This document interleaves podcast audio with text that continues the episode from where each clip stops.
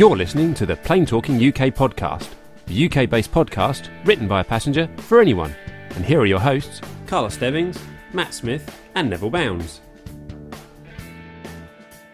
Well, hello, everybody, and welcome to episode 190 of the Plane Talking UK podcast. My name's Neville Bounds, and uh, due to some technical challenges, we have a slightly different show uh, this week. And uh, joining me uh, from Bungay is Matt Smith. See, but I'm not in the kitchen studio. This is weird. I'm in my house. You can see my you see my beautifully adorned fridge behind me, which will have a New York magnet on it when I've retrieved it from uh, from everything else. So yes, so welcome to Bungay, just a different part of Bungay. I'm in Southend Road as we're uh, away from where we are, and uh, yeah, this is. Um, this is a bit weird, isn't it? Yeah, you must be very tired having uh, flown through the night back from New York uh, this morning. Yeah, you think that, but um, actually, I have to confess, um, I've never slept on an aeroplane in my entire life ever, and for some bizarre reason, I don't know whether it's because I was overly tired, but I, I basically got on the aeroplane. I, I had to move seats because um, we were right at the back, and and uh, I know everybody tells me that you should always go to this seat guru thing, and any, anyway, we didn't for whatever reason. Mm. And the very back row on this particular aeroplane, I couldn't get my knees behind the seat um, which was a bit of an issue. So anyway, I was very lucky. So uh, uh, without uh, without really having to do anything, I, I accidentally got upgraded to uh, a premium economy. Oh, which nice. That's more like it, yeah. Oh. Yeah, so I went from no legroom to lots of legroom, which was an added bonus. And um, it's, uh, yeah, I, I, sort of basically uh, got my seatbelt on. We took off, uh, and then I was awoken by the crew for breakfast. Uh, so, oh no, sorry, my evening meal. Sorry, I was awoken for my evening meal, consumed my evening meal, and uh, then was awoken again by the bright lights coming on, and apparently it was now breakfast time, uh, mm-hmm. and uh, and then uh, so some, you know uh, that, that was it, and then I nodded off again shortly after that, and I felt of a bit of a rough bump, thinking, oh blimey, that turbulence is a bit bad, and then realised we were on the ground. So, okay. so um, okay. I'm actually all right. Funnily enough, I seem to have got enough sleep. Frankly, yeah, I've never done. It'll, it'll be tomorrow when it all goes wrong. I'm, I'm sure. Oh, yeah, it's, not, it's like the shortest flight I've ever been on ever because it yeah. was like yeah. like the six hours just went whoosh gone. Oh, yeah, excellent. Yes. Well, of course, uh, Carlos is in the Dubai at the Dubai Air Show, and that's why he's not able to join us. But he is in the chat room, I notice, uh, which is, is always good. Oh, but uh, so he, obviously he'll be criticising uh, from stage left as he does. But yeah, the reason we couldn't do a show yesterday, unfortunately, was that uh, Carlos's connection appeared to be really good from Dubai, but actually when we tried to stream it, it just was not playing at all. And then I tried to host it here, and within a minute of that happening, I had a power cut, which lasted for about an hour, which was uh, particularly yes. unhelpful. So it's one of those days where it was just never going to work. But yeah. we are also joined uh, in a, a venue unknown because I don't know where he is, and that's. Owen. he doesn't know either. yeah. No, I'm I'm somewhere in Tenerife. No, I'm not in Tenerife. I was in Tenerife earlier. Um, no, I'm here back in Stansted. Hi guys, great to be back on the show, and thanks for having me. Yeah, great. And uh, did, you, did you have a nice time in New York as well, uh, Owen? Oh, it was absolutely fantastic. Had uh, a lovely ten day break there, um, and joined up with Matt. Got to see Nick a few times. Uh, was staying with David Abbey for a while, so thanks to all of those guys. Um, yeah, yeah, we, yeah. We, we, were, we, were, very lucky actually. We went to um, we got to meet up with uh, Captain Nick. I think it was the Wednesday morning, wasn't it? Uh, before we went to go and set up for this show, and uh, he hmm. took us to what I can only describe, Nev, as what should become your spiritual mecca. If you were ever to have any kind of religion, this is where you need to base it. Because I, th- I, think I know where that is. yes, yeah, absolutely. There's this amazing place called the B and H the B and H store. And in fact, actually, both me and Owen ended up buying little trinkets, didn't we, from from said shop? Um, well, you, um, you have to. Well, no, absolutely. You had to buy something. So we bought something vaguely useful. So I bought what I'm actually using now, which is uh, something that Nick advised to me. This amazing little, tiny little microphone, uh, which was scarily cheap But uh, I mean, seriously, yeah. I mean, I, I, would recommend taking the company credit card in there, Nev, because you really would have. There was some stunning mm. cameras in there. I, it was just amazing. Yeah, I've been past that place many times, but I've never actually been in, and that that might be a, a dangerous thing. But you never know. One of these days, I mean, it might, have been a uh, conscious decision not to. Just not to there, so. Yeah, yeah, absolutely. I'll tell you what. If you could go in there without buying something, Nev, you're a better man than me. It was just. Is it, is it a bit like when you used to go to Staples or something like that? You used to go in for some uh, toner for your printer, and you'd come out with an answer phone, wouldn't you? It's, it's one of those, yeah, one yeah. of those sort of places, isn't it? Sure. IKEA, IKEA. Yeah, yeah, you, yeah. IKEA. Oh, listen Same to story. you. Gosh, yeah, yeah. IKEA how the other half live. Yeah, no, just, yeah, you, you go in for a, like a USB lead and come out with a with a fifteen thousand pound camera. You know that yeah, sort of thing. yeah. yeah. Um, anyway, as I said, it's going to be a slightly different show, uh, slightly shorter show than normal today, uh, due to a few technical challenges that we're going to have uh, later on in, in, piecing it all together. But we're going to uh, give you uh, basically as much of the commercial news segment as we possibly can uh, between the three of us. we're going to have a Nev's passenger segment, which we can't play out live, unfortunately, but we'll we'll introduce it and then it will be in the in the final podcast later on. So if that's okay, and thank you very much everybody for joining us in the chat room tonight uh, surprisingly full, actually. I'm very yes. proud of you all. It doesn't seem think, yes, they, they found after, us. After last night's uh, yes. fiasco, I think they're just. Uh, I think they're here, they're here, for, they're here to, to have a good laugh at our expense. I think that's what yes, it is. That's right. Yeah. see what so, can go wrong. But you see, that, that isn't the case now, you see, because you, you've, you've got the master back in charge now when it comes to the tech. So there we are. all good. He, said, he says modestly, and it all rapidly falls off like anyway. Well, there we are. yeah. yeah. There we go. Should we do some aviation news, Nev? Let's do that. So, uh, if you're ready, Matt. Yes, I am. And if you're ready, Owen. Yes, I am. Let's go.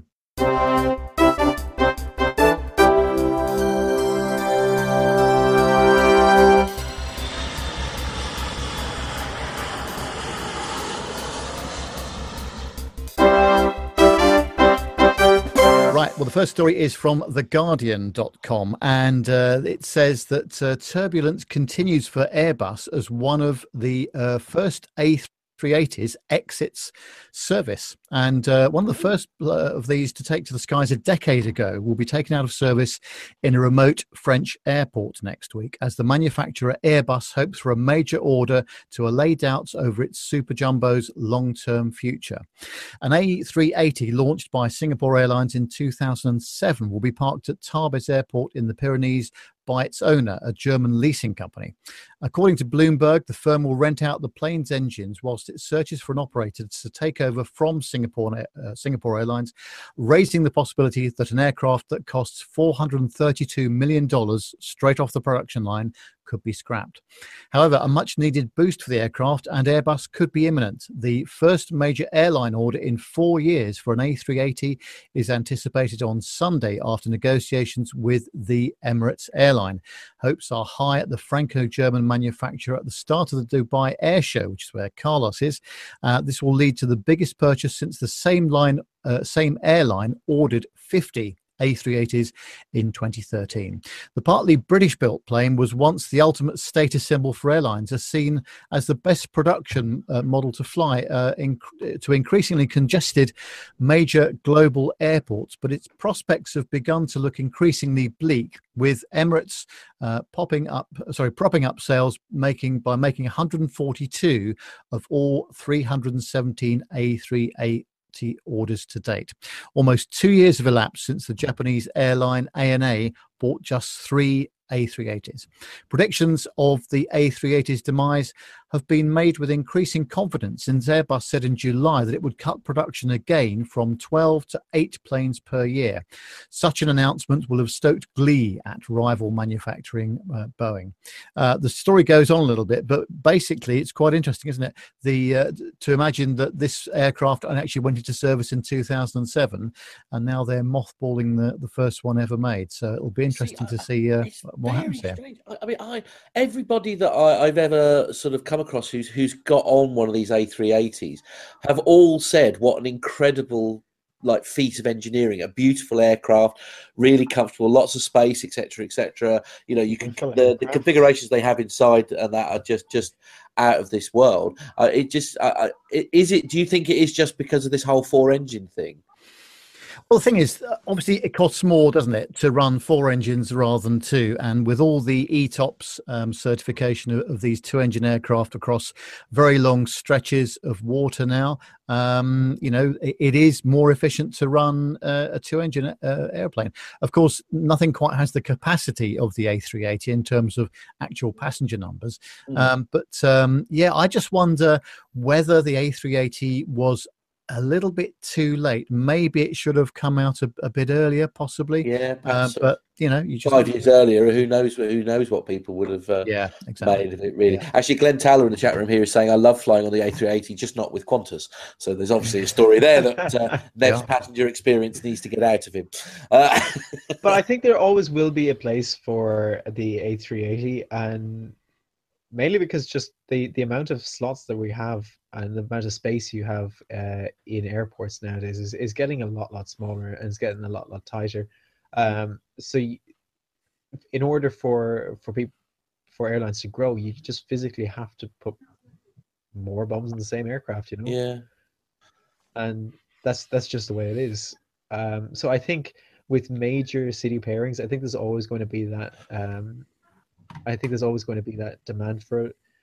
So what? So what engine? But is it enough to keep it going? I don't know. So for, forgive the naivety here. So the A350 is that a four-engine configuration as well, or is this two? No, the 350 is a, a two-engine, uh, very right. efficient uh, aircraft as well. So okay. it's all about fuel burn, really. That that's the, that, that I mean, seems to be what's the end of it. I, I, I, you, you, can't blame the the airlines for being sort of focused on that, I suppose. Because at the end of the day, they're they're the ones that have got to keep these things in the air, haven't they? And yeah. if, if, they can do it with two engines and not burn as much fuel, then why wouldn't you? But it's yeah. such. A, I suppose the other thing is with the two-engine aircraft, there's a lot more flexibility on the ground because only, uh, I mean, there aren't that many air, major airports that can handle an A380 from the point of view of taxiing and the point of view and loading, unloading, and, and that kind of stuff. There are quite yeah. a few, but obviously not as many as as two-engine uh, air, aircraft uh, stands. So uh, that that may uh, have an effect as well, possibly.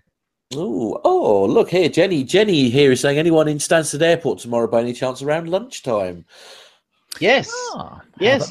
Yeah. I actually am. Whoa! Oh dear! Right. Okay. You okay, two need Jenny, to talk after the show. Absolutely. touch. Yes. Yes. Absolutely. Lots of photos, Very please, because we we haven't had the pleasure yet. Uh, but uh, anyway, that, we're we're going to move on to the next story. As I say, it's a beautiful aircraft. It's such a shame really that um, I don't know. Maybe if fuel prices come down and that, people will be. Mm. And they say, of course, the story does say that there it might somebody might be about to actually literally get one for the first time in four years, or at least yeah. putting an order for one. Well, the next story is a Ryanair story, so it must be uh, over to you, Matt. That would be me, wouldn't it? Yes, absolutely. This is on the UK Business Insider.com website, and the headline is: Leaked memo shows Ryanair intends to hire more pilots after the rostering disaster. So Ryanair is to increase the number of pilots it employs directly and hire more staff to respond to their queries as part of a new program to improve its pilots management, according to an internal memo seen by Reuters.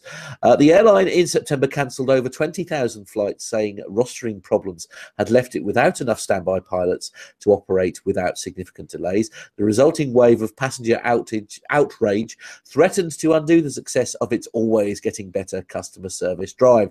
Europe's largest airline by passenger numbers has responded by uh, promising pilots improved pay and conditions, which it says exceed those offered by rivals. In the memo, Chief People Officer Eddie Wilson. Wow, that's an that's a very weird title. Chief people officer. Uh, is, is, this a new position that they've just taken on because of said crisis?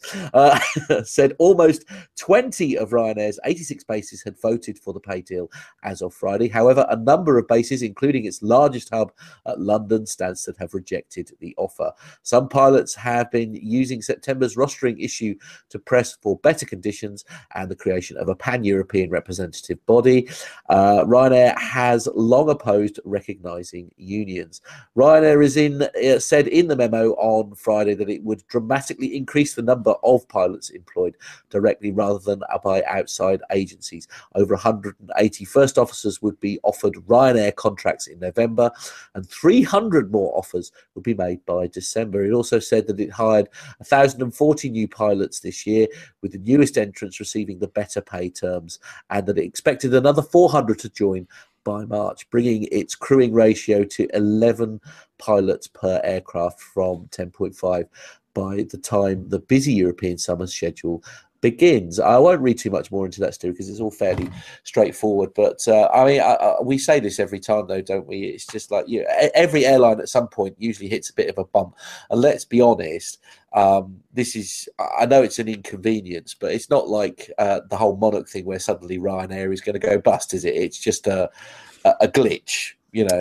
Exactly and i think obviously it is partially to do with the success of the airline as well. It get it yeah, reaches to a, a, certain uh, capacity and and obviously there's flight time limitations for uh, cabin crew and for flight crew as well. So um but yeah, uh, yeah. so no i think they'll be um it's just the remainder of this year i think they've got the problem for uh, but i think they'll be uh, back in business everything will be back to normal once they've sorted out that sort of changing it from because i mean i know i know people like all right not to do with aviation but where people their schedules changed from where you always used to do sort of like was it April to March uh, for your holiday because a lot of people used to do it conveniently along with the financial year, didn't they? Just because yeah. it was neater and easier. And of course now people are changing it to to go sort of you know January to December, and and that's really what's what's where they've caught the cold essentially, isn't it? Yeah, definitely. But uh, yes, anyway, uh, on to the next story, Owen. And the next story is uh, from the mirror.co.uk says uh, British Airways staff reveal how an airplane's evacuation slide actually works, and hopefully you'll never have to use one. Fingers crossed you'll never have to use one, I think, as well. It's something we all hear about during an airplane safety demonstration, but for most of us, hopefully, it's something we'll ever never have to actually use. The evacuation slide. While it's exceptionally rare that it would have to be deployed, every commercial aircraft is fitted with an inflatable slide should the, there be an emergency where customers need to get off the aircraft quickly and safely.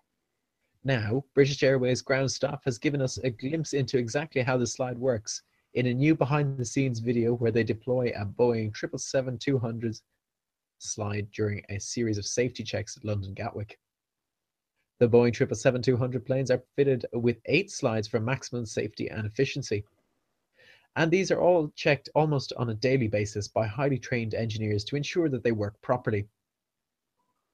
To operate the slides, engineers open the do- aircraft door in the automatic position, which automatically causes the inflatable to deploy. It's an impressive sight. Inflatables can be up to 14 meters or 46 feet long, and it, yet it just takes six seconds for it to roll out, inflate, and be ready for passengers. A speed we imagine comes in handy during an emergency. In the clip, British Airways licensed engineer Peter Dwyer uh, explains that to activate the slide, cabin crew need to put the door to automatic and pull the door handle to 180 degrees, at which point an assist system will take over. he, the expanded, it'll fire the squib, the nitrogen pressure in the bottle uh, will power the open the door, and the slide pack will fall off, and the slide will inflate in six seconds. Oh, and if you've ever heard cabin crew being asked to cross-check a door, there's a simple explanation. Doors need to be set to automatic or manual prior to takeoff and landing so that they're ready for an emergency. So cabin crew need to make sure they're in the correct position. Ah. That's uh, that's something you you probably will hear um, if you're flying. Uh, I, cabin crews doors to automatic, Karman cross check, or uh, in in my case, you won't actually hear that command, but um, you will hear the captain say when we get into stand, cabin crew disarm, uh, slides and open doors yeah, so it's um. Ah, see, see, we see uh, uh on on the flight I've just done. Actually, we we had um we heard the whole uh uh thing about um so I've ne- I've never heard those messages before, and, that, and and that was the first time I'd heard them mention the word. Uh, they didn't say disarm. What was the other thing that they were saying? They they used a different phrase. It was sort of uh, like prepare cabin for for like you know boarding or unboarding or whatever it is. It was uh... yeah. So it, like ones that I've heard quite frequently are doors to automatic, uh, which will be the the arming of the slide, and then doors to manual, which is disarming of the ah, slide. Ah, that's it. Yeah. Yeah, doors. So in certain aircraft, it'll be that. Or I think you know we're always talking about BA and, and their need to improve their, their image. I reckon what they, they should do is they should take a plane that they're not going to use anymore, take it somewhere where lots of kids go, and then just open all of the slides because I mean that would just be I, would want to go. I've always wanted to have a go, not necessarily in an emergency because I've got to get out of the aircraft fast, but they just look so cool. they they do, uh, and I mean, there's there's you know you can have the odd uh, twisted ankle and, and, the odd injury there as well because it's a bit of a jump uh, from the aircraft itself onto the slide, and obviously it depends on the people at the bottom getting out of the way quickly as well. Otherwise, right? Yes, I know, a, but pile up there, but uh, yeah, but you see, as I say, you go go put it on some big field somewhere near. It's like you know, go go and land it somewhere. If you've got an, an open day or something like that, there's there's mm. got to be some fun had there surely. I just like, yeah. I mean, the cost though to if if you are going to flying out again, the cost to put these to replace these is absolutely monstrous. Yeah, you see, you just have to come out with the sensible thing of why it can't be yeah. done, Owen. I mean, that's just no, that's just no fun. We're pish posh to the cost involved. Well, it's I've actually about... done it. I've jumped out uh, onto one of these slides in training, and um, it it's fun the first once or twice, and then after that, you start going, "Ooh, I'm a little bit scared now that I'm going to get mm. carpet all down my arms and that sort of thing. Uh, actually, uh, uh, yeah, Matthew Bunting friend, he's saying friction burn is another thing you have to watch out for with yeah. these slides as well. Yeah, mm. big time. Big yeah, time. a lot of uh, people in the training course started to get friction burns in their fingers or oh. on their yeah on the, their heels or stuff like that. Yeah. Uh, exactly Cap, Cap, the legend that is Captain Rick Bell as well. He's saying slide and door training is always a fun day when we go training. I bet. Yeah, it's. A, do you have to do it regularly, or is it just like a one-off thing? Um, in my case, we have to do it once every three years. Okay, right. So every that's, three years. So every three years, you get to go and have a go of one of these slides. I, it's more often than that in reality. I mean, like, I have to open a door. I have to be checked on how I'm opening a door every right. year. Okay. Um, and generally speaking, we'll do a bit of the slide training as well. Yeah, you see, see, see Rick saying is they have to do it once a year as well. You see, so that's just just yeah. not fair. I'm very well, we actually only have to jump down the slide once every three years. Oh, yeah, oh. yeah. But having to and actually doing it because you fell out of the aircraft, you know, the two. no, okay. Maybe a possibility for the 300th episode. You know, PT oh, goes, yeah! goes, goes down the slide. Absolutely. Oh, come on. There's don't tell now. Come on, chat room. Tell me that you wouldn't pay money to watch me falling out of an aircraft down one of those slides. That's got to be worth the sponsorship. Oh, Oh, Oh, dear. Shall we move on before we yes. all get arrested? Go on. uh, so, this is from the Daily Post website. And um, back to the uh, A380 story again, because Airbus reveals new double decker jumbo plan, which could get passengers on and off planes quicker. Ooh. And the aerospace giant has submitted a patent which could speed up turnaround times and provide greater flexibility between passengers and cargo. Uh, the pioneering aerospace giant said it was trying to react to airlines continuously de- uh, demanding planes that um, maximize revenue whilst reducing operational costs. The, this has seen uh, them submit a patent for a jumbo jet that includes embarking and disembarking via equipment incorporated in the airplane to speed up the process of getting passengers on and off the aircraft. It would also include an adjustable partition wall and foldable seats that would mean airlines could ch- uh, change the dimensions of the deck to cater for the needs of the flight.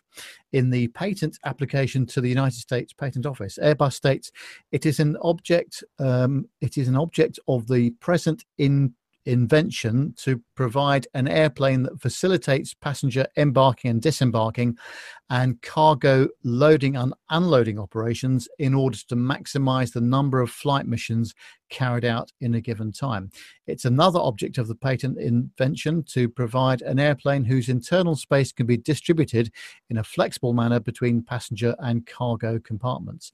It adds the lower deck is located at a height from the ground that allows carrying out passenger embarking and disembarking autonomously without any specific airport ground equipment. Passenger and or cargo compartments are distributed throughout the upper and or lower decks. In an embodiment, the passenger and cargo compartments are separated by at least a movable partition wall. And advantageously, the airplane comprises one passenger compartment and a car- cargo compartment whose dimensions can be adjusted uh, to the airline needs by moving the partition wall. Foldable seats installed on guides in a sliding manner may be used to increase or reduce the dimension of the passenger compartment. The current double decker, the Airbus A380, has struggled for orders in recent years, casting doubt over its future. But there are reports that Emirates are lining up a bid for dozens of A380s at the Dubai Air Show this week. Well, we've just talked about that, and obviously Carlos yeah. is there as well. But uh, this is, of course, one of the biggest problems, isn't it? Actually getting people on and off the aircraft, and it, does. Um, when I come back from Fuerteventura uh, last week on uh, just an, an, A320, it seemed to take ages to to get the aircraft boarded. I mean, yeah. you start talking about uh, aircraft of this sort of size, so people need to look at uh, new and innovative ways of trying to uh, get people on and off the, the aircraft as, as well. I think. I think that was something. Oh, sorry. Go, go on. on. No, you carry on. Sorry, that was.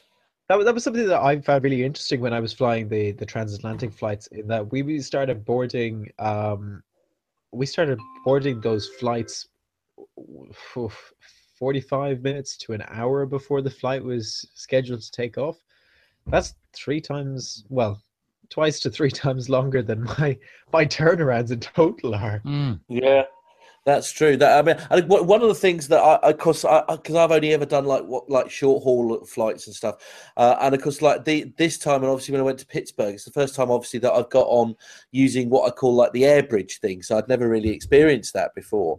But actually, that does, I think, that's one of the reasons that that really slows it all down because because you're you're all going in through one door, as where for you know if you're using one of the lower cost airlines and you've got basically air stairs either side of course you are loading from two sides of the aircraft. You're, you're from two ends of the aircraft. So by sheer definition that should mean that you're loading faster I think the other problem is as well is people. Um, I mean, I would dream of criticising passengers, of course, but um, uh, on on my aircraft the other day. Whoa, steady! Brace yourselves, everyone. You've, you've got people who um, uh, have gone all the way down the end of the aircraft, thinking that they're on seat twenty nine or something, yeah. or row twenty nine, and actually they find out they're on row seven, so they're now right. coming back uh, to the towards the front of the aircraft whilst everybody else is boarding boarding. So that's not that helpful really. No, um, those sorts cool. of things in, increase loading times. But it'd be interesting to see if uh, airbus um, come up with with an alternative arrangement for, for boarding these yeah, large aircraft absolutely. yeah. This, this, yeah especially a thing of the size of an a380 i mean yeah. those things are certified up to 800 and ridiculous passengers. So you know, could you imagine trying to board those so on to the next story then, and uh, that's uh, you, Matt, I believe. It is indeed. Actually, just before I move on to this hmm. next story, can I just say thank you very much to everyone who's watching today because this was such a last minute, sort of desperately trying to get everything all out type thing. And the chat room is absolutely rammed. So thank you very much for uh, our very loyal listeners joining us while we're while we're doing today's show because it's uh, it's made me feel all warm and fuzzy inside. Oh. Uh, anyway, I know it's, I'm feeling a bit emotional. I'm now tired. Uh, so, so, anyway, this is the uh, telegraph.co.uk and the headline is Flybe airliner crash lands in Belfast with no nose gear which is slightly unfortunate. So, uh, an airliner has landed with nose nose gear at Belfast International Airport. 56 people were on board the Flybe flight uh, BE331 when it was forced to carry out an emergency landing with the front of the plane unsupported. The bomb, uh, the Bombardier uh-huh. Q400 had taken off from Belfast City Airport and was due to fly into Inverness before being diverted.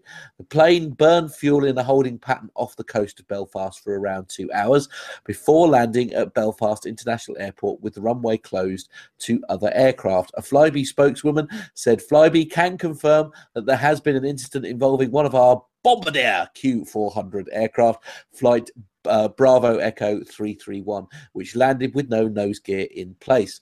The aircraft departed from Belfast City at 11:07 a.m. bound for Inverness. The incident occurred at Belfast International Airport at approximately 1.30, uh, 1.30 p.m.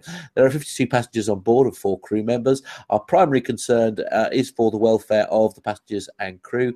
A spokeswoman for Belfast International Airport said that a Flybe flight from Belfast to Inverness declared an emergency and landed at Aldergrove around 1.20 today. The airport is still open and full emergency procedures have been deployed. Now, the one thing they don't make clear here is um, why there was no nose clear. So, well, w- was a faulty nose gear the reason why the aircraft was diverted and sent to, to Belfast? Or? Yes, I mean this aircraft does not have a great record in terms of landing gear uh, because right. uh, normally it's been one of the main landing gear that's collapsed, and in fact, uh, Scandinav- uh, Scandinavian Airlines SAS actually returned a load of aircraft back to Bomb- uh, Bombardier because of the um, uh, of, of, these faults. So I think this is might be a bit of a one-off thing, really, but right. I think the crew did a nice job uh, by, the, by the looks of it. And, yeah, um, yeah, no, it's pretty good. I mean, I'm nobody's sure hurt. again soon, so yeah. I mean, nobody's looks like an airplane. Uh, the, yeah. the, the aircraft still looks like an airplane. There's no, no yeah, yeah, absolutely, yeah. And it is surprising how much they can do by keeping the nose in the air. I mean, that balance to make sure it doesn't sort of. Well, I don't suppose it can flip that flip over because of what's at the back of the aircraft, you know, with the with the fins and stuff. But uh, you know, I suppose you've got to get as much speed off as you can before you drop that nose wheel um, into the uh, you know sort of onto the tarmac, I guess, to minimise the. Uh, yeah, the you can't drop it off too much because then you'll stall the aircraft and the nose will go down even harder. Really hard, yeah, absolutely. Yeah, so it's a really fine balance. So yeah, fair dues to the crew. But if it landed well, at uh, Aldergrove um, in Belfast, that's a decent length runway, so plenty of runway. certainly is, yeah, yeah absolutely. That's fair point. Yeah. But, that uh, is true. Okay. There we go. Um, so, uh, Owen, uh, you have got the next story, sir. I've got the next one. And this one is from the philadelphia.cbslocal.com. This flying hotel could be yours for just $74,000 an hour. Lovely. Cheap.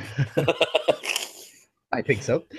Um, if you've ever wished you didn't have to leave the comfort of a high end hotel to fly around the world, you're in luck.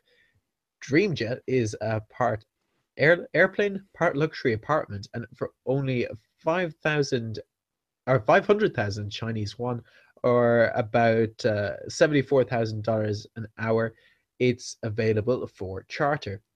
This heavily mo- modified VVIP jetliner, that's very, very important person, is based on Boeing's advanced 787 Dreamliner. That's also where the Dreamjet gets its name. Even under the rapid expansion of business aviation in China, or even though the rapid expansion of business aviation in China has cooled under political pressures. The jet's operator, China's Deer Jet, uh, a unit of fast growing conglomerate HNA Group, is expanding its portfolio outside of the country. HNA Group recently bought a 25% stake in Hilton and is using the VVIP 787 to extend its hotel brands. This Deer Jet unit and the Waldorf Astoria and St. Regis hotels have partnered to use the 787 to fly uh, the well heeled from Hong Kong on some trips to Rome, Paris, and Tahiti. During a recent visit to Seattle, Deer Jet opened its doors for a rare look inside the converted uh, jetliner.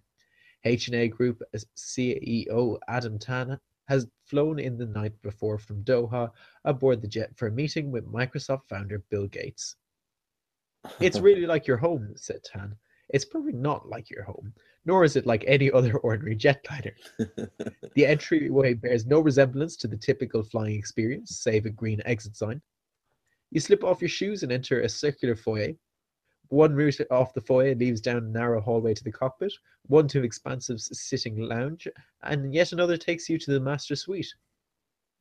Wood panel walls run along the wide hallway to the main sitting area, outfitted with 19 inch tall windows, lounge, seat, lounge seating, and coffee tables. Top glass sculptures from the frame, uh, the famed artist Dale uh, Chihuly. A white linen tablecloth covers a pair of expanding dining room tables that each seat up to six. There's no gold plating or it's or flash. It's luxurious without being gaudy.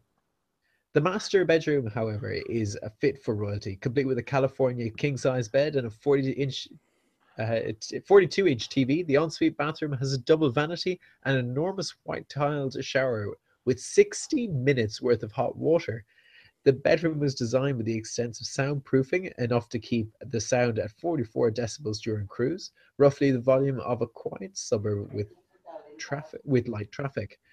Wow, I mean this is just insane, and it goes on and on and on with more and more unbelievable, um, with more and more unbelievable features that this this jet has. But uh, it, it well, if you if you have seventy four thousand dollars an hour to spare, why not?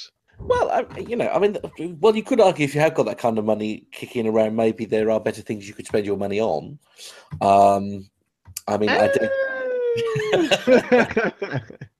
Oh dear. Well, uh, to be honest with you, if I had that kind of money, I, would be taking myself to B and H in New York immediately, uh, and uh, and uh, buying some uh, Nick recommended items. Frankly, but yes, no, I agree. Absolutely, absolutely right. But uh, well, this is a story about the Dubai Air Show, which is where Carlos yeah. is at the moment, and he's been getting some awesome interviews. We understand, yeah. so that we're going to look forward to playing those out later on. But this is. Um, from Aviation Week, and it says that Dubai Air Show just gets bigger. The naysayers may be warning visitors not to expect the multi billion dollar airliner orders that Dubai's International Air Show has become accustomed to, but this is still going to be the biggest and best ever event since it all started in July 1989. Yeah. We're looking forward to an exciting and successful uh, Dubai Air Show 2017, uh, says the managing director of show organisers at Tarsus F&E LLC Middle East.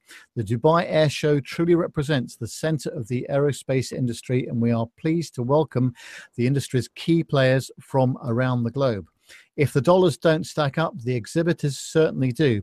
There are 1,200 here from all corners of the globe and all sectors of the aerospace industry, while some 72,500, no less, diverse trade visitors are expected during the five business days.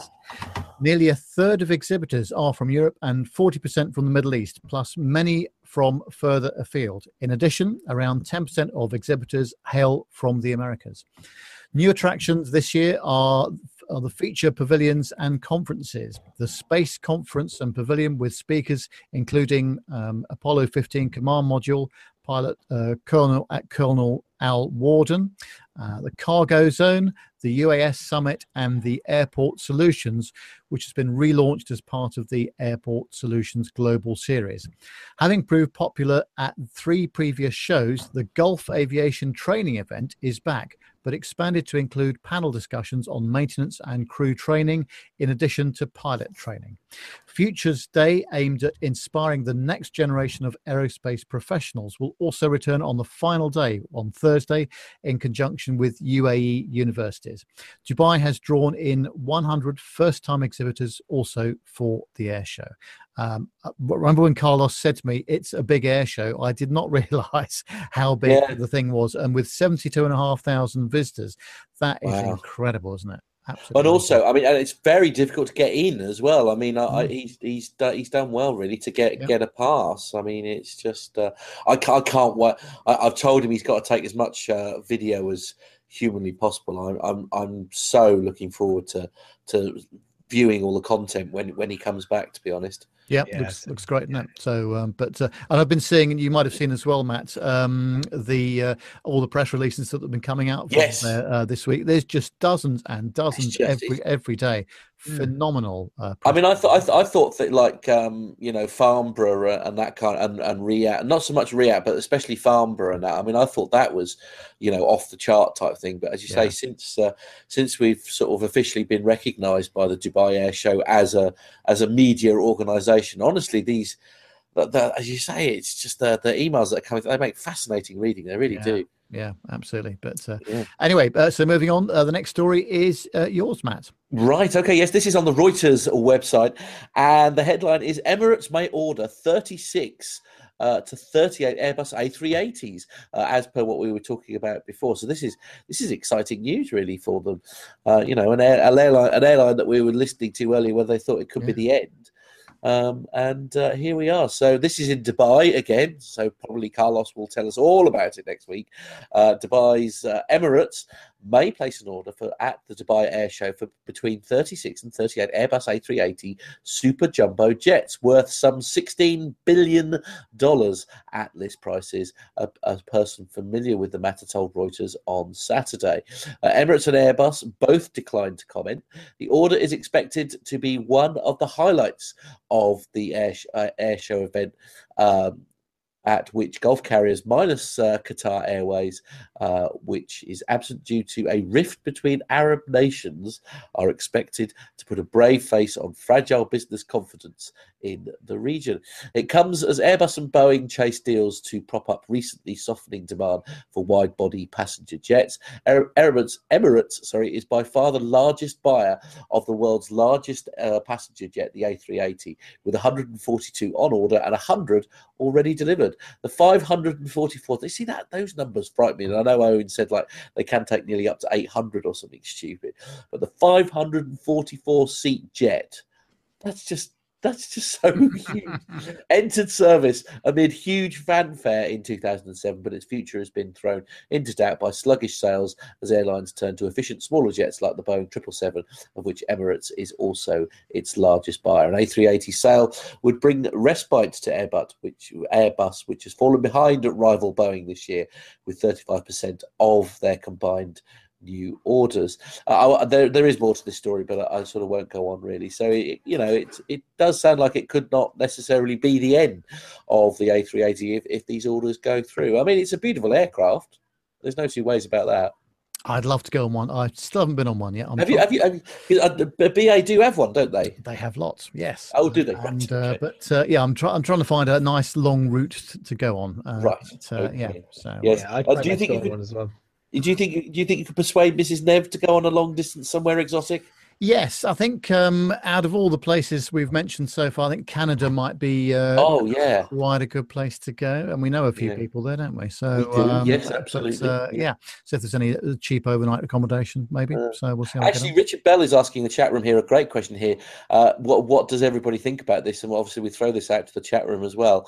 Uh, do you think that we'll ever see a 1,000 seat aircraft? Mm, I, th- I, th- I think it's definitely possible especially in fact not necessarily on on the longer routes that you might think you know the north atlantic routes and, yeah. and, pacific but but maybe for the shorter routes especially in yeah. china and japan and these sorts of things where they're transporting vast numbers of mm. people mm. um, around and um, I mean, look, ha- look, at the 400 uh, d model in of the 747 that was a fantastic model that was uh, used in only Japan, and it was used only domestically, mm. and it was basically pretty much uh, maxed out in terms of how many passengers you could put on it. Yeah. Would they fill those things as often as Harpjet fills our aircraft? And well, yeah. you know, doing just as many flights.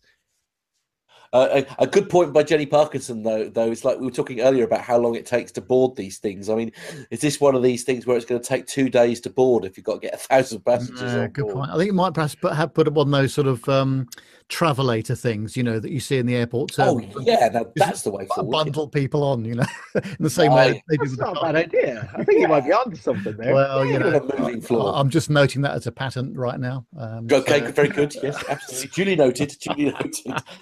but uh, actually, Lane Street was saying he reckons he, that they probably won't see one in in, in his lifetime. Mm. Um, but I don't know. I mean, if you think we're up to 800, that's only 200 more. yeah. Yeah, it's, it's not far off.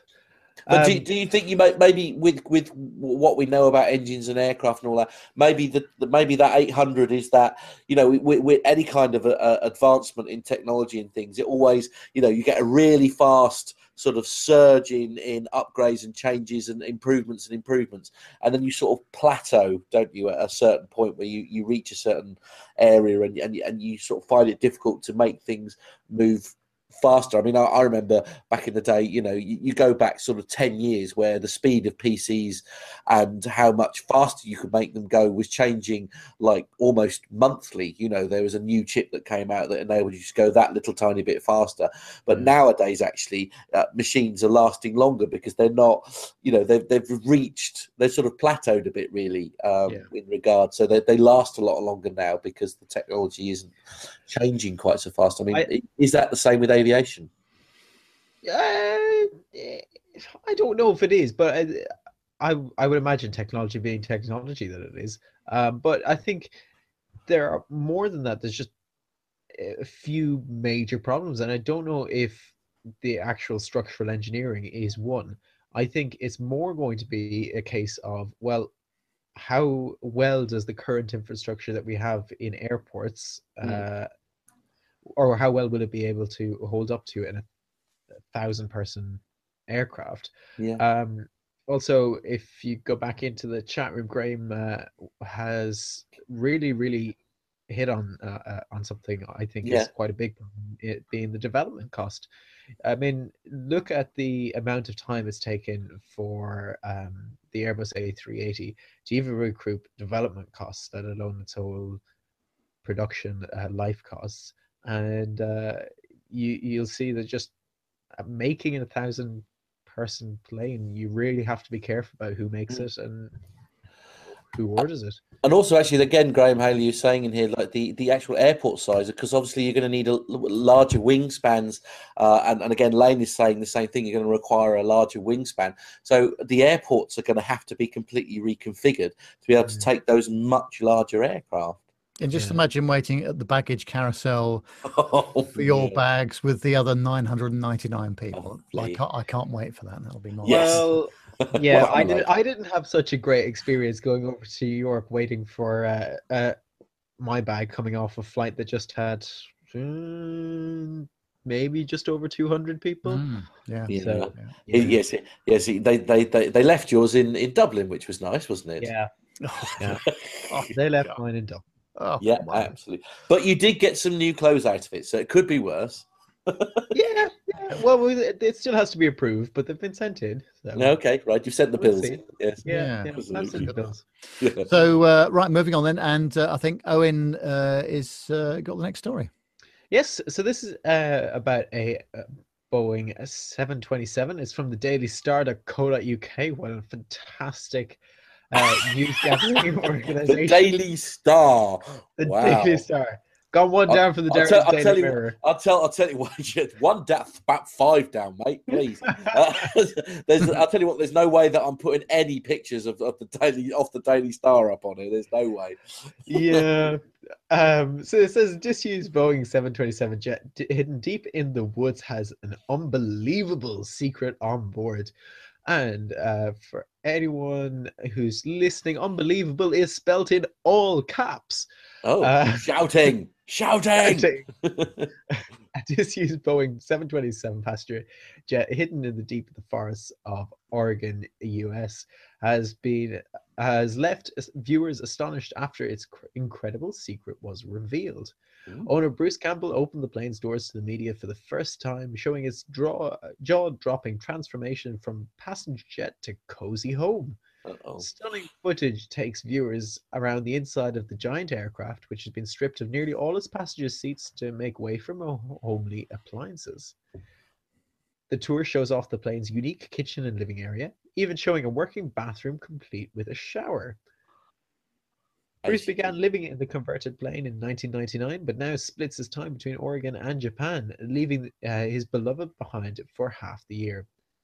I've spent roughly 40% uh, of my time in Japan since 2009, leaving my 727 in the hands of trusted friends, he explained. I savored the company of loved ones and cherished friends there and enjoy a very charming and rewarding recreation, including lots of exhilarating tennis and mini volleyball, but there's more on my agenda to do. The talented engineer claims he's working on plans to replicate this incredible achievement in Japan. He continued, I'm, I'm attempting to establish uh, enough traction to execute a Boeing 747 400 home near Miyazaki in uh, Miyazaki City in Japan. The hurdles are enormous enough uh, are enormous, even though some logistics for sitting an intact wide-body aircraft on a private land look favorable. Bruce explained how he continues to make improvements and adjustments to his spectacular home, adding, "Money is less uh, constraining matter lately, but our money is a less constraining matter lately, but I'll still perform a lot of work personally, and there'll be other pace limitations. Either way, I hope I can find success, because these great ships, gleaming pinnacle class symbols of mankind's achievement, richly deserve a long and noble second life. Now, as Owen was reading that out, uh, I've played the video. So if you're watching on YouTube, uh, if not, uh, I would uh, recommend that you do because the, the, the photos and everything are amazing, and I I recommend that you do approach the Daily Star newspaper if you are an, of a nervous disposition. You approach it with extreme caution, uh, but the pictures are very much worth having a look there. But as I say, if you're watching the YouTube version, uh, you'll see the video played over the top while Owen was talking there. But I don't know. I mean, it, I, you you could make them very homely, I, I guess, with with some basic conversion. I mean, I could quite happily live in the business lounge of the 767 I was on earlier. That looked very delightful as I was being herded into cattle class down the back.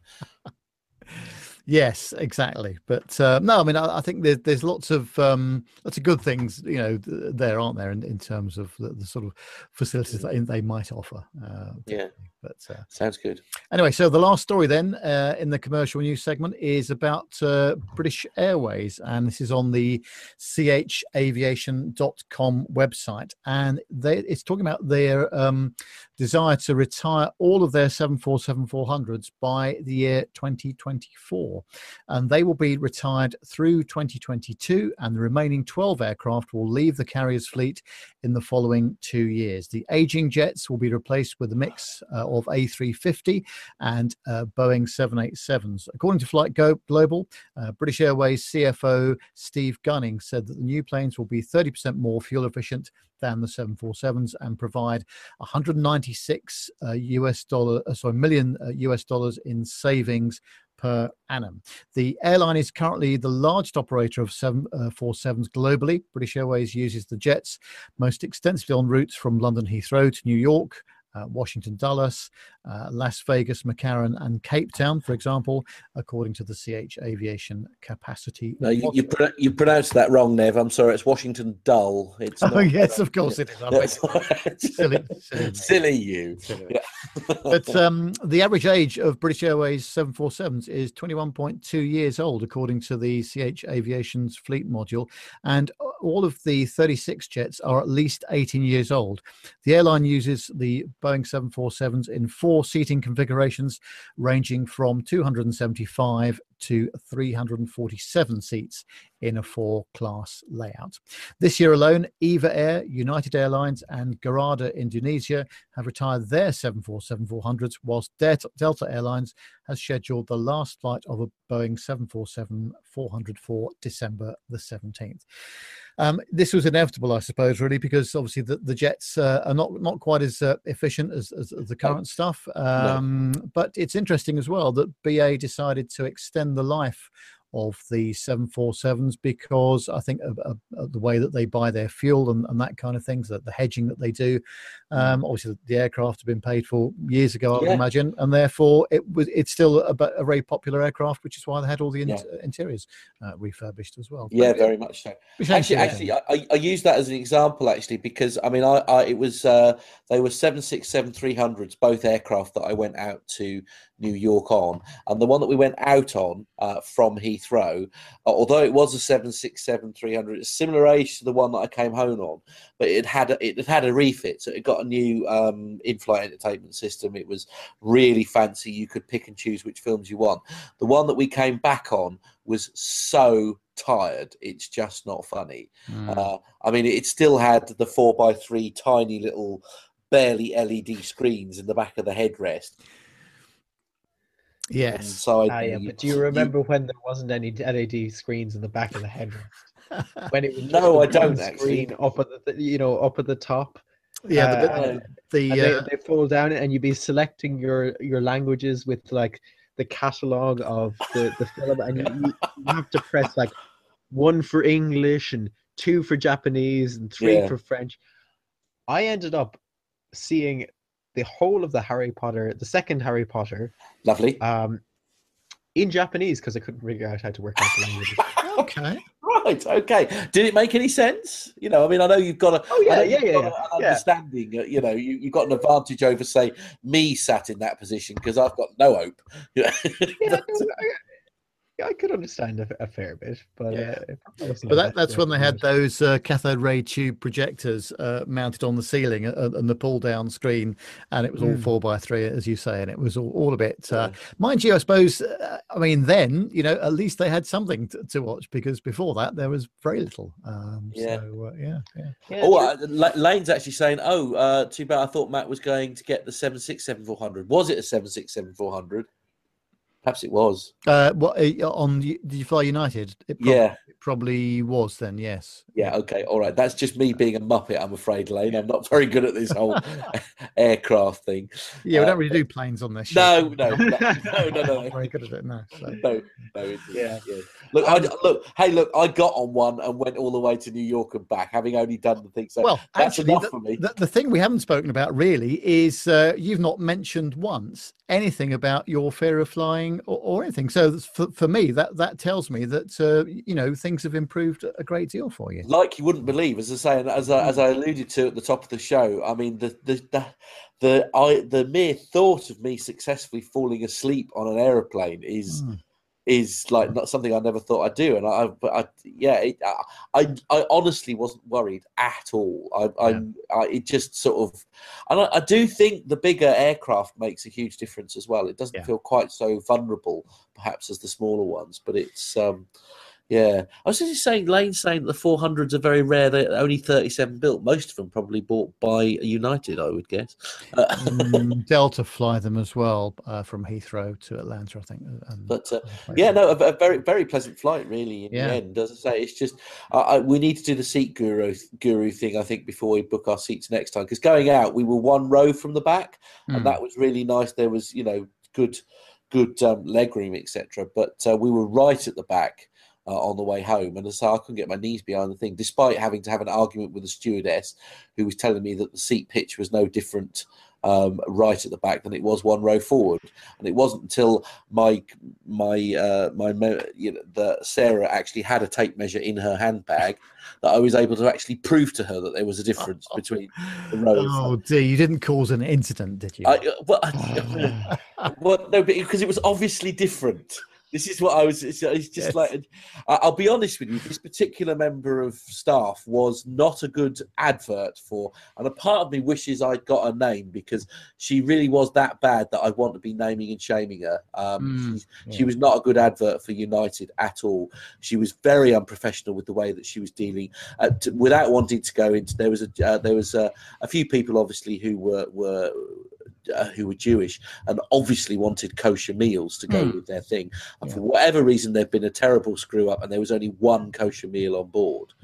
Um, so that meant that this this other guy basically had to go without, and she was she wasn't very good about the way she handled it. I really didn't think that was a professional way uh, to do it. I mean, there must have been a way, even if you were offering them things like fruit or something like that, you know, as a way of sort of so that the poor guy wasn't sat there starving to death by the yeah. time he got to the other end. So uh, she she just wasn't a very good example of uh, of how to handle customer service, frankly. Um, so yeah, I perhaps should have got a name named ashamed her. Hmm. But um, that was more the reason why I was being unusually difficult with her because she was, you know, she. I, I don't mind be. I'm happy to be proved wrong, but when you can, when you're literally standing right by the row. And uh, you know, and I said, "Do you want me to prove it to you?" And she went, "No." So I proved it anyway. Um, just because you know I thought I don't like being lied to, you know. So she obviously knew there was a difference. She was just trying to sort of you know make me stop it. But yes. uh, yeah. you know, there we are. So I, I, won in the end, and it's great. I got a I got a free upgrade to to um, much to Charlotte and uh, Sarah's annoyance. I got an upgrade to uh, uh, premium economy. Which oh, so so they didn't then? No, they didn't. Oh, no, they stayed where they were. oh, oh God. Wow. So, I know. Well, it was it was it was Charlotte that started it because I literally tried to get my knees in there. I mean, if the guy in front had like reclined his seat, I, I don't know what would happen because mm, yeah. I'd have break, broken my legs and that. So it was sort of Charlotte that started it, and anybody who's had the pleasure of meeting Charlotte knows that she's not a lady to be messed with. Mm, um, no, no, no, no, no, no. If you've got any sense, you do as you're told. When Charlotte, yes, uh, yeah. So, oh yeah, definitely, definitely. But we had a good time in New York, didn't we, mate? We did. We really did. Yeah. We had an excellent time. Went did lots of touristy things. And... We did. Yeah, Statue of Liberty and all sorts. Yeah. Yeah. I don't think there's anything. We, we, we even went saw a couple of cheeky shows on Broadway, didn't we? Yeah. yeah. I, yeah. I I saw a few. Yeah. In fact, you saw more than me, didn't you? yeah, because I, I, went uh, one of the nights just before you arrived as well. Yeah. Yeah. Yeah. So you you went and saw was it the Book of Norman? The Book of Mormon, I saw oh, um, Waitress, and yep. we saw Miss Saigon. Miss Saigon, yeah, absolutely. So yeah, so we so was rather enjoying the fact that we were in Broadway. now. and I'll tell you what, if any if, if if anybody has never been to Times Square and you get the opportunity to go to Times Square at night, oh, Nev, it was marvelous. Mm. yeah, it was it was techtastic, huh? It was techtastic. That is a great way of describing it. Those those high revolu- resolution screens were just uh, that, although there is, I did manage to take a very nice video of one that ironically uh, was up there by Microsoft, and, and it had several pixels missing, uh, so I, I couldn't resist. Yeah. but, yes, yes. Well, that uh, brings us to the end of the commercial news segment for this week. And although, um, if you if you would, I would like to read out something that has just come through about a three or four hours ago uh, regarding the Dubai Air Show. Yeah, please do. Um, so this is from the BBC News forward slash uh, bbc.co.uk forward slash news forward slash business, and it says Dubai Air Show Boeing wings fi- wins fifteen billion dollar order from Emirates. Uh, so Boeing kicked off the first day of the Dubai Air Show by announcing the first big sales news of the five-day event. Emirates has ordered 40 Boeing 787 Dreamliners in a deal worth about 15 billion dollars, oh. or about 11.3 billion at list prices. Um, the so Dubai Airlines com- chairman. yeah, contrary to the story we read a moment ago, where they were talking about getting, or was that Qantas? Well, no, this no, it was Emirates again. But the funny thing is that um, neither Emirates nor Airbus would comment on the status of the rumored A380 order, which would help product, uh, protect jobs the aircraft manufacturers plant in North Wales, where the wings are made. Um, and yeah, I mean, it, it, so it's looking like the Airbus deal is still not off the table. But uh, yeah, uh, Emirates going in a slightly different direction uh, than the, uh, the the sort of two uh, type aircraft uh, or two type yeah two type two aircraft type airline model uh, mm. that they have had up to uh, well for the last four years or so anyway yeah oh. so that's just a bit of news that came out of the dubai just air show the last couple of hours yeah very good yeah very good. yeah yeah yeah, interesting, isn't it? So, uh, yeah, looking forward to hearing more from uh, Carlos uh, when he gets back. Yeah, and, uh, absolutely. yeah. yeah. Yeah, should be fantastic. Sorry about the interruption. uh, not at all. Uh, all interruptions are greatly received. Yeah, especially when they're aviation related. That's oh, that's yeah. always a winner. Yeah, completely. Yeah. Oh, um, you're a gent. That's fine. Well, um, we uh, don't have a military news segment this week, sadly, but we are going to play another one of my passenger uh, experience segments.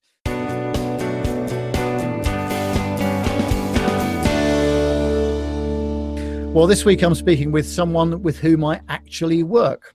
Andrew Wilson, or AJ as everyone calls him, was in the Royal Air Force in the UK for over 20 years and was posted on overseas operations on many occasions.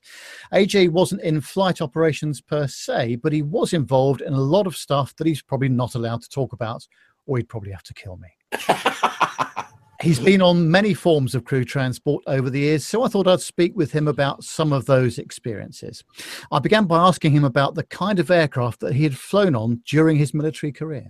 Uh, well, I joined the military in 1990, way back, way back then, um, and I guess my first experience of military flying was probably when I was posted out to Cyprus, and that was uh, on a TriStar uh, flying out there from the uh, the murky murkiness of uh, Peterhead out to the 44 degrees on the pan at Akrotiri. Oh, nice.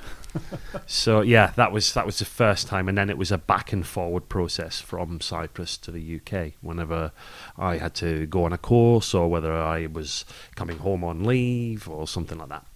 Now, what sort of other aircraft do the military operate for for mass um, transport like this? So at that time, that was the TriStar and the VC-10. They were the two sort of choice aircraft going out, but obviously you had the C-130s as well for getting out uh, army guys out to areas of operations um, and now, obviously, the uh, the primary one is the the Voyager, which I've not actually had the, the privilege of going on. Now, what's it like being on this sort of transport? You know, the, the, are they serving you the, the caviar and, and, the champagne and, and that kind of stuff? Yeah, obviously, uh, me being in the RAF, uh, well, we normally used to a higher standard of life than the uh, the boys in green and blue. Uh, but no, it wasn't. It was definitely a, a, a, a no frills airline. If you think that uh, uh, things like Ryanair and uh, EasyJet are uh, no frills. Sorry, you've not experienced it. No. Great. And um, I think t- today it's quite interesting because obviously the, the, the, older aircraft must be very expensive to operate, which is why the RAF have retired uh, so much of the, the older stuff. Um, but I would imagine that the Voyager must be quite a, um, because it's very modern aircraft, might be quite reasonable inside as well. I've not been in one myself, but people that have been in them tell me that they're, they're rather nice. Yeah, I, and certainly the, the, my friends that have been on them have said that uh, the uh, the experience of that is much like uh, much akin to flying on a uh, on a British Airways aircraft. You know, it's same same standards of seats. Um, it's just it's RAF personnel that are serving you. Um, and they, they still serve you a meal. It may be in a cardboard box, uh, as it's just come out of the, the mess at Brize Norton or whatever. Uh, but uh, yeah, it's very much like a civilian aircraft, not like uh, some of the other ones that they operate. So. Mm. Right, going back to uh, what I would call normal commercial flying now. Um, now, you do a bit of flying backwards and forwards to places in Europe for, for work sometimes and that kind of thing. Um, what about when you're flying yourself, um, when you're going on holidays with your wife and that kind of thing? who do you sort of choose? I, I guess it sort of probably ends up being the um, the, the, package holiday idea. I'll, I'll go with um, Thomson. I'll never ever fly with Thomas Cook again. Uh, I've had uh, plenty of bad experiences with that, whether it's the holiday itself or, or the flights. Yeah, now don't, don't be shy. uh, AJ. T- tell us a little bit about what what happened to you. Oh, just um, well, certainly when we went out with Thomas Cook, uh, I I know it wasn't their fault, but uh, certainly the um, it smelled like a sewer on the way back because I think the whole plane had gone down with something. Um, the the staff were were shockingly bad. Um, and yeah, I just just an all round bad experience. I think. I think, and it, also again, I think they are trying to wedge as many people into the seats as possible. And when you're six foot three, uh, that hurts. It's all right for my wife because she's only five foot five foot two and a half, so I tend to end up sharing her um, legroom space, as they say, without being in the uh, biblical manner. but actually, you'd flown with them previously, hadn't you? Uh, and uh, they they'd done a good job. They they had done a good job. Yes, um, I'd done a, a, a, couple of holidays um, across to Cyprus, but then it just seemed that on the last couple of holidays we've had, um, we just had a bad experience. Um, we've changed over to Thomson, and Thomson have been absolutely superb every time. Um, when we have actually booked flights with um, companies like like Virgin. Virgin was very good. I found uh, the trip over to New York to be uh, a really enjoyable one, and especially on the way back, we did pay for extra legroom seats for me, uh, when I sat down in the seat, it was uh, my knees were up round my ears. Uh, I said to the, the girl, and she said, "No, that's that's fine. Um, I can move you to another seat." So we didn't get upgraded, but we got a, a better seat. So yeah. that was quite good. Well, tonight we're having dinner with Captain Al, who uh, obviously is a senior captain, but no longer with Monarch Airlines. Sadly, after the demise of the airline yep. a few weeks ago. Um, did you ever fly on Monarch at all? Um, I think I've been out with Monarch uh, twice. Again, I think that was that that was on a package holiday. So uh, you know, I don't I don't tend to to pay for a flight and then work out when I'm going to stay. Um, I just like to just do one payment and that's it all done. So maybe that's that's the de- the demise of my holidays really. So, yeah. Now, what about the long haul stuff that you did over to Thailand? Who who do you fly with? Oh, when we flew over to there, we went over with Thai Air, and that was that was quite nice. Um, again, I think I think my main gripe comes from the fact that, that I'm I'm a little bit longer on the leg than some people, and it is quite tight on a on a long haul flight to there. It was it was uncomfortable. I didn't get much sleep. Yeah. But um, it's it's not the worst flight I've been on, obviously. Now, if obviously we're, we're trying to get you know good value for money with our flying and that kind of thing, do you think that premium economy really plays an important part in people's decision making when it comes to this sort of stuff? I, I, think so, yeah, and I, but I think that the um, the premium economy um, uh, suggests it's more than what it is. I think sometimes um, when you look at what you get for that that extra money, and sometimes it's it is a, a fair amount more. It's it's double the price of the of the standard ticket. You, th- I being quite materialistic, probably I think, and my wife would say, um, would rather spend that money on something else, so I'll sit and suffer and gripe about it later. So, yeah, so you'd prefer to spend your money somewhere else, basically, wouldn't you? Something on like a, an Apple device or something yeah. like that. So, where's the next sort of destination for you then, in terms of uh, holidays? Well, funnily kind of enough, it's not actually um, flying. We're uh, we're doing a, a, drive, so we're driving to Italy, and we're going through all the countries on the way. So we're gonna, I think we're going to do France, uh, Germany, um, and then head into Switzerland, and then we're going to stop off. Apparently, we have to stop off in Milan for a bit of shopping for my wife. so yes, I'm uh, trying to get a mortgage before we go. Um, but yeah, it's uh, that's that's the next one. But the next flight wise, I don't know. I think it's probably going to be ISE. Yeah, so that's our big uh, show that we do. Uh, well, we visit every year in Amsterdam, and uh, the number of flights between Heathrow, for example, in Amsterdam is extraordinary. Um, there's so many, but of course, there's a new train service as, as yeah. well. You're going to give that a try? Oh, I might, I might actually give that a try actually because I, I, I quite fancy the idea of uh, one of the things with air travel that, that, that kind of gets me is is the fact that you you're there two hours before. You've got to you know check through. It's the whole process of the checking in and getting the, and you never quite relax until you get on the plane. And then of course you've got the the, the other side. And having travelled on the the Eurostar before, I found it quite a pleasurable experience. So I thought, why not make that journey to ISE? No, that might be quite good. Yeah. Mm. So, so that's what going to be four hours. Yeah, I think it's about four hours, four or, or potentially four and a half. Mm. But that's that's time. You know, you can justify sitting there with a with a glass of wine and maybe have your laptop open and um, and do some do a little bit of work before you get there, yeah. just to give you time off when you're in Amsterdam. And of course, that, that newer runway in Schiphol as well. You land on that, you've still got another 25 well, minutes yeah, of taxiing before you get to the terminal. You're basically landed in Germany. Yeah, yeah. Feels like it, doesn't it? But uh, anyway, that's great, AJ. Great to speak to you. Thanks very much indeed. No problem. Thanks.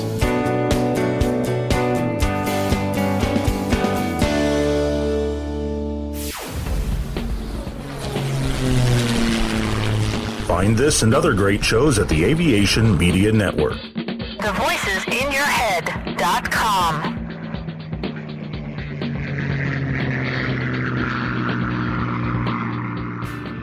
The Plane Talking UK podcast is a voluntary project that aims to keep you informed with the latest aviation related stories from newswires across the globe. Producing our content does cost money though. If you enjoy our show, why not help us keep on the air by making a donation towards the server and website hosting fees through PayPal? Any contributions would be greatly appreciated. Are you an Amazon user? If so, why not do your shopping through the link on our website? There's no cost to yourself, and Amazon pay us a small referral fee on qualifying purchases. To find out more about the show and to meet the team, take yourself to our website www.planetalkinguk.com or find us on Facebook at facebook.com forward slash planetalkinguk, on Twitter via at planetalkinguk, or get in touch via email on podcast at planetalkinguk.com. Thanks, Thanks for, for listening. listening.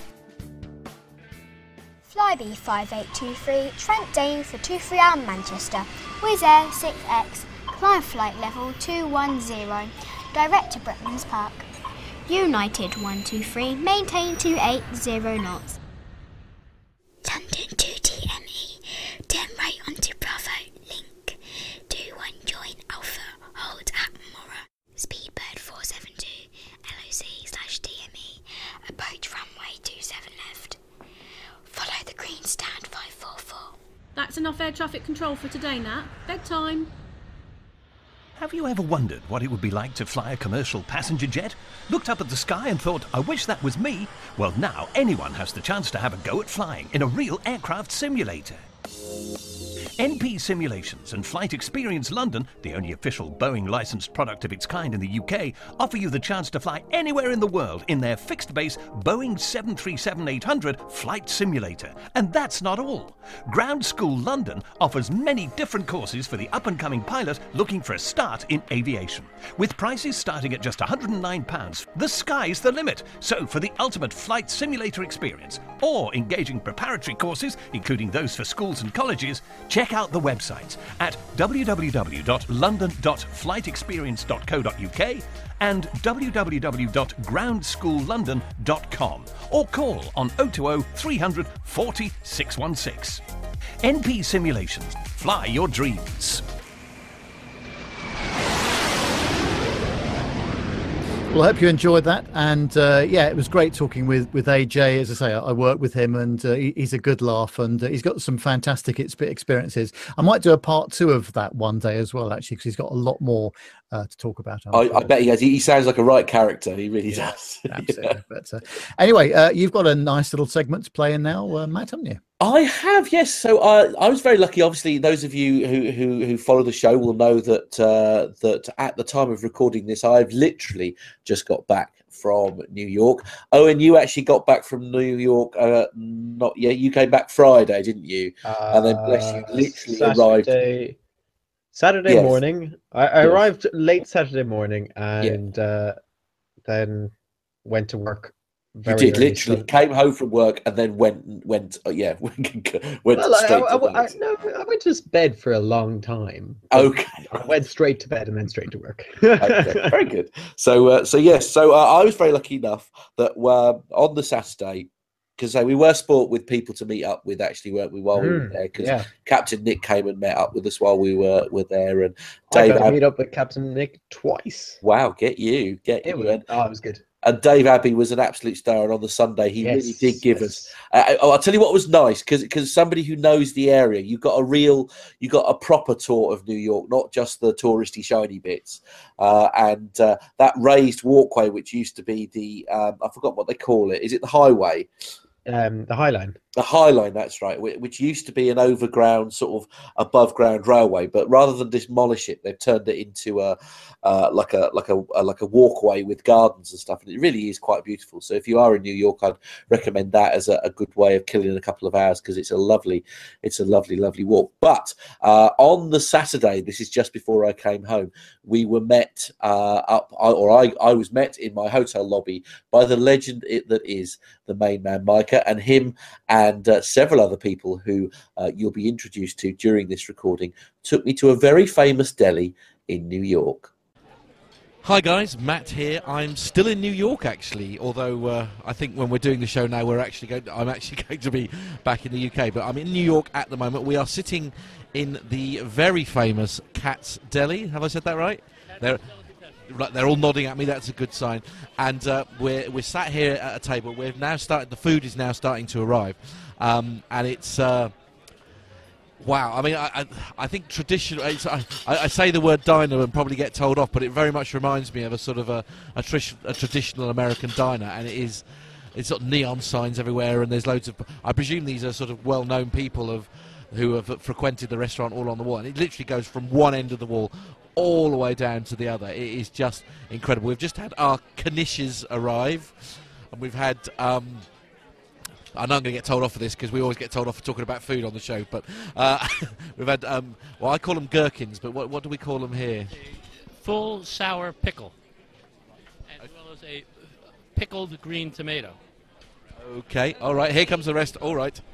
So yeah, sorry about that. The uh, food has just arrived, and I have sat in front of me a, a pastrami on rye sandwich. And now I had pastrami when we were in Pittsburgh uh, a few months back, and it didn't look anything like this. This is absolutely incredible. What, uh, what's this? And mustard. Oh, a special mustard. You absolutely have to put mustard on on the rye bread. Um, Must- this pastrami, Katz's delicatessen dates back and this is Micah, by the way, your main man, Micah, and I insisted with my friend Eric, who we'll try to get on the recording a little bit later, when we had pastrami in Pittsburgh with Matt, Matt said, This is really good pastrami. Eric and I were sitting across from him, and we said, No, it's not. we will take you to where there is good pastrami when you come to New York, and this is the place. Katz's has been in business since the late 19th century. I used to come here with my father.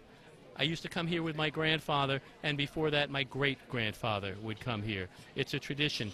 If any of the uh, listeners have ever seen the film When Harry Met Sally, in that film there is a scene when Meg Ryan enjoys herself, faking this enjoyment. And that takes place in this restaurant. And in fact, if Matt looks to his right right now, he'll see hanging up from the sign the table where that scene was filmed. A very, very famous place. I'd like to think that perhaps it wasn't quite so busy in here as uh, then when they were filming it as it is now. I have to say, it's absolutely heaving. I mean, when we arrived here, the the, the queue was like halfway down the sidewalk, wasn't it? I mean, it was um, just just it's uh, obviously a very popular place, and I can see why. So um, yeah, we're going to tuck into our sandwich. I'll be back after this. So dinner has now been officially consumed. I have to say that is I've never any, eaten anything quite so tender. But we're not going to talk about the food because otherwise, once again, I shall get told off by our wonderful chat room listeners. But uh, there we are. I think we can talk about food just a little bit, only because we're recording this in Katz's Deli, and we should explain because you had some very, very unique things that you typically would not find worldwide, or really actually any place else but in New York City. Well, well, that is true, and it was amazing, as I say. So, if you do ever find yourself in New York City, and you can be patient, because seriously, the the line to get in here seems to start very early, and it's still like halfway down to sort of I think like three blocks down even now. Um, but it is absolutely delicious. It is Katz's Diner, and it is um, delicatessen. My apologies, Katz's delicatessen, and it's amazing. But uh, yeah, we're just going to quickly uh, talk about who's joined me for dinner. Obviously, Micah, you've already. Uh, uh, heard from. So uh, sitting next to Micah is our host, if you like. Gave us a wonderful tour on Sunday of New York City. That's where we were went to the marathon uh, and all that kind of thing. And I think. Uh, and uh, certainly Owen's host for a couple of days because he arrived here just beforehand. So, uh, welcome, David. Oh, thank you, Matt. Thank you, Matt. It's great to be here. And uh, Micah, thanks for organizing this. Micah coordinated this today, and there's about seven of us here having a great, great meal. And Matt, I'm glad you had a successful trip in New York and ending it on a very fulfilling note of a huge pastrami sandwiches. Yeah, perfect way to finish our time here in New York. Yes, although if things go as well as they did do, then me and Charlotte may well be back again sooner than rather than we thought. But anyway, that's all about the fun. At least we know where we need to go now, so that's the main thing. We have some other guests and regular chat room uh, members here with us at Katz's Delicatessen. One of them is someone that I have only met for the first time today, but we have been friends with through Twitter and the chat room for what, about a year now, more or less? And we've been dying to meet because we have the same taste in food, which is scary, the same taste in music, which is even more frightening, but I suppose the most frightening part is the fact that we have the same taste in podcasts and aircraft. It's Tanya Wyman. Hello, everyone. This is Tanya. I'm here with uh, Philip, who I won't uh, put on the spot. Uh, but yeah, I'm just having a lovely time with these very fine gentlemen, and now stuffed after having my Dr. Brown Cel-Ray and uh, my uh, brisket sandwich and split pea soup, and just having a, a, great old time. Delicious food, fantastic company, and this is so much fun, and so great to meet Main Man Micah for the first time, and Matt, and Eric. and there's another person here with us who uh, some of you have met before or heard of before, and that is um, a very close friend of mine, a man that I call my Kreplach brother, who accompanied me to Pittsburgh, and uh, who we decided when we met Matt in Pittsburgh uh, that we needed to introduce him to true pastrami, and that's my good friend Eric Ryback. Well, hello, and uh, thrilled to be back at Katz's, and thrilled to be with this company and introducing some people to this quintessential New York experience. I've been coming here for 49 years. And really, other than it's a lot more crowded, it has not changed. Prices have changed a little bit. In 1968, a pastrami sandwich was 85 cents, and I believe we paid $21.45 today. But you know, there's nothing like it, Katz's pastrami in the world. It's the best. And I do want to do a shout out to the friend who brought me here 49 years ago. His name was Barry Pretzel. I met him in seventh grade. That was his real name. And he just passed away this year. And so for me, this is also the Barry Pretzel Memorial Lunch. I'm glad to share it with new friends and old friends.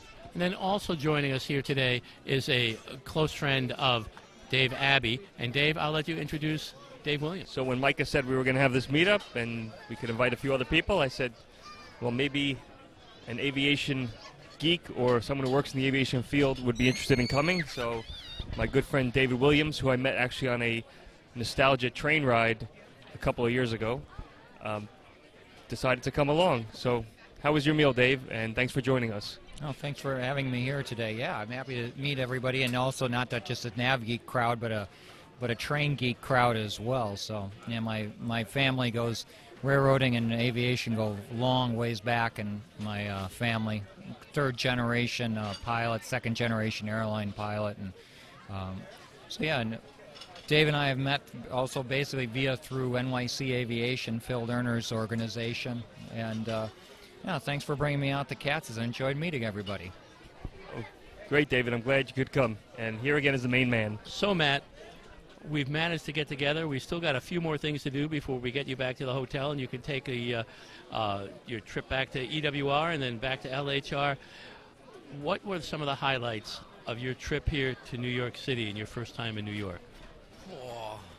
That's a really difficult question because there's so. I think this is, this is going to sound very, very sad, but actually, the tech geek in me is screaming that. I think the thing that first blew me away was my first night here, actually in New York, where we're literally walking out into Times Square and it's just you know for a guy who's obsessed by technology to just walk out of that subway station and see all of the big screens and and everything all lit up. Like I mean it was just just like it's like and the definition of these massive screens that are on these buildings is just frightening you know. I wish my television at home was that good. It was just just great. It's um no there's been lots of highlights really. Um I was very unimpressed by the Statue of Liberty I've got to be honest it was a little I don't know. I thought she'd be a lot bigger somehow. I don't, I don't know quite quite why, but yeah, that was uh, that that was one of the days. But yeah, it just does so many. I've, I've never done so much walking as I have done this last few days. We went to um, uh, the marathon and we sort of walked several different places on the marathon. This was on the Sunday, the New York Marathon, and uh, yeah, just a just a great experience. I'd not actually been um, sort of rope side before on a on a marathon, and the atmosphere is something that will stay with me forever. For everybody standing there, literally screaming and cheering on people they don't know, and it was just oh, just just magical to, to sort of be wrapped up in that atmosphere. And uh, we we we get got chatting to a young family there whose mother stroke uh, wife stroke uh, uh daughter were was actually at the marathon running it, and it was such a lovely moment when she ran up to them and and all that kind of thing. And off she went again for another, I don't know how many miles. It's just brilliant. It's, um, yeah, I, sh- I shall never forget it. It's, it's been great. But yeah, I really, I really do love New York. I really do love New York. But I have to say, as an Englishman in New York, the one thing I'm never going to understand or get my head around is this whole tipping thing. Uh, it's just so alien to, to us Brits. I, I guess it's just, uh, it's I, I, guess here, of course, it's just a way of life. So nobody nobody nobody bats an eyelid to it. But um, yeah, it, it's been fun. I've really enjoyed it. Anyway, back to Matt in the studio. So thank you, Matt. well, that sounded like a, a great uh, a great time you had there, and uh, I'm uh, very envious indeed. Oh, it's been brilliant. It was. It really was such a lovely, lovely time, and it's just like I'll tell you what. The one thing that did take me by surprise, and I think you experienced this as well, didn't you, Owen? Is like when you first arrived, it was really very mild and, and warm, and you know it was almost shorts and t-shirt weather, like on the day that you arrived. But the like first, 25, 26 degrees. It was... I, I swear, Wait, like that's the same as it is in Tenerife now. Yeah, and then we got to the Thursday, uh, and it was the last. It was it was the first day of the of our of the, the reason why we were there, which was for work. And we just come out of the Javits Centre, and we were standing outside there waiting for a taxi. And I've never felt an icy blow like it. It was it took about plummet in temperature. And like in under a week, it had gone from 24, 25 degrees down to what felt like minus five. I mean, it was hmm. just so cold. Just yeah, yeah, it really was. It is. Uh, it, was, it was zero at about two o'clock in um, in the afternoon when really? I was just getting into the airport. So I've been from 25, 26 to zero in what, wow. just under 10 just, days. Yeah, that's just crazy. Yeah, a bit of a shock to the system, isn't it? Yeah. It is very much. Yeah. yeah. Well, that's where we uh, bring uh, to a close this rather unusual episode of yes, uh, the Plane Talking UK uh, podcast, episode 190. I'd like to thank uh, Matt and Owen very much indeed for putting this all together at uh, quite late notice as well, and bearing in mind they're both very tired as well. So, well, it had to be done, you see, because we do. Have, this is the thing; we can't just miss one out, you see, because of a certain two hundredth that is looming. So something has to be released now until yes, until, yeah, yeah. until, that magic number appears. But uh, no, uh, thank no, been, been our pleasure, Nev. Thanks very much for, uh, yeah, for helping us get one out.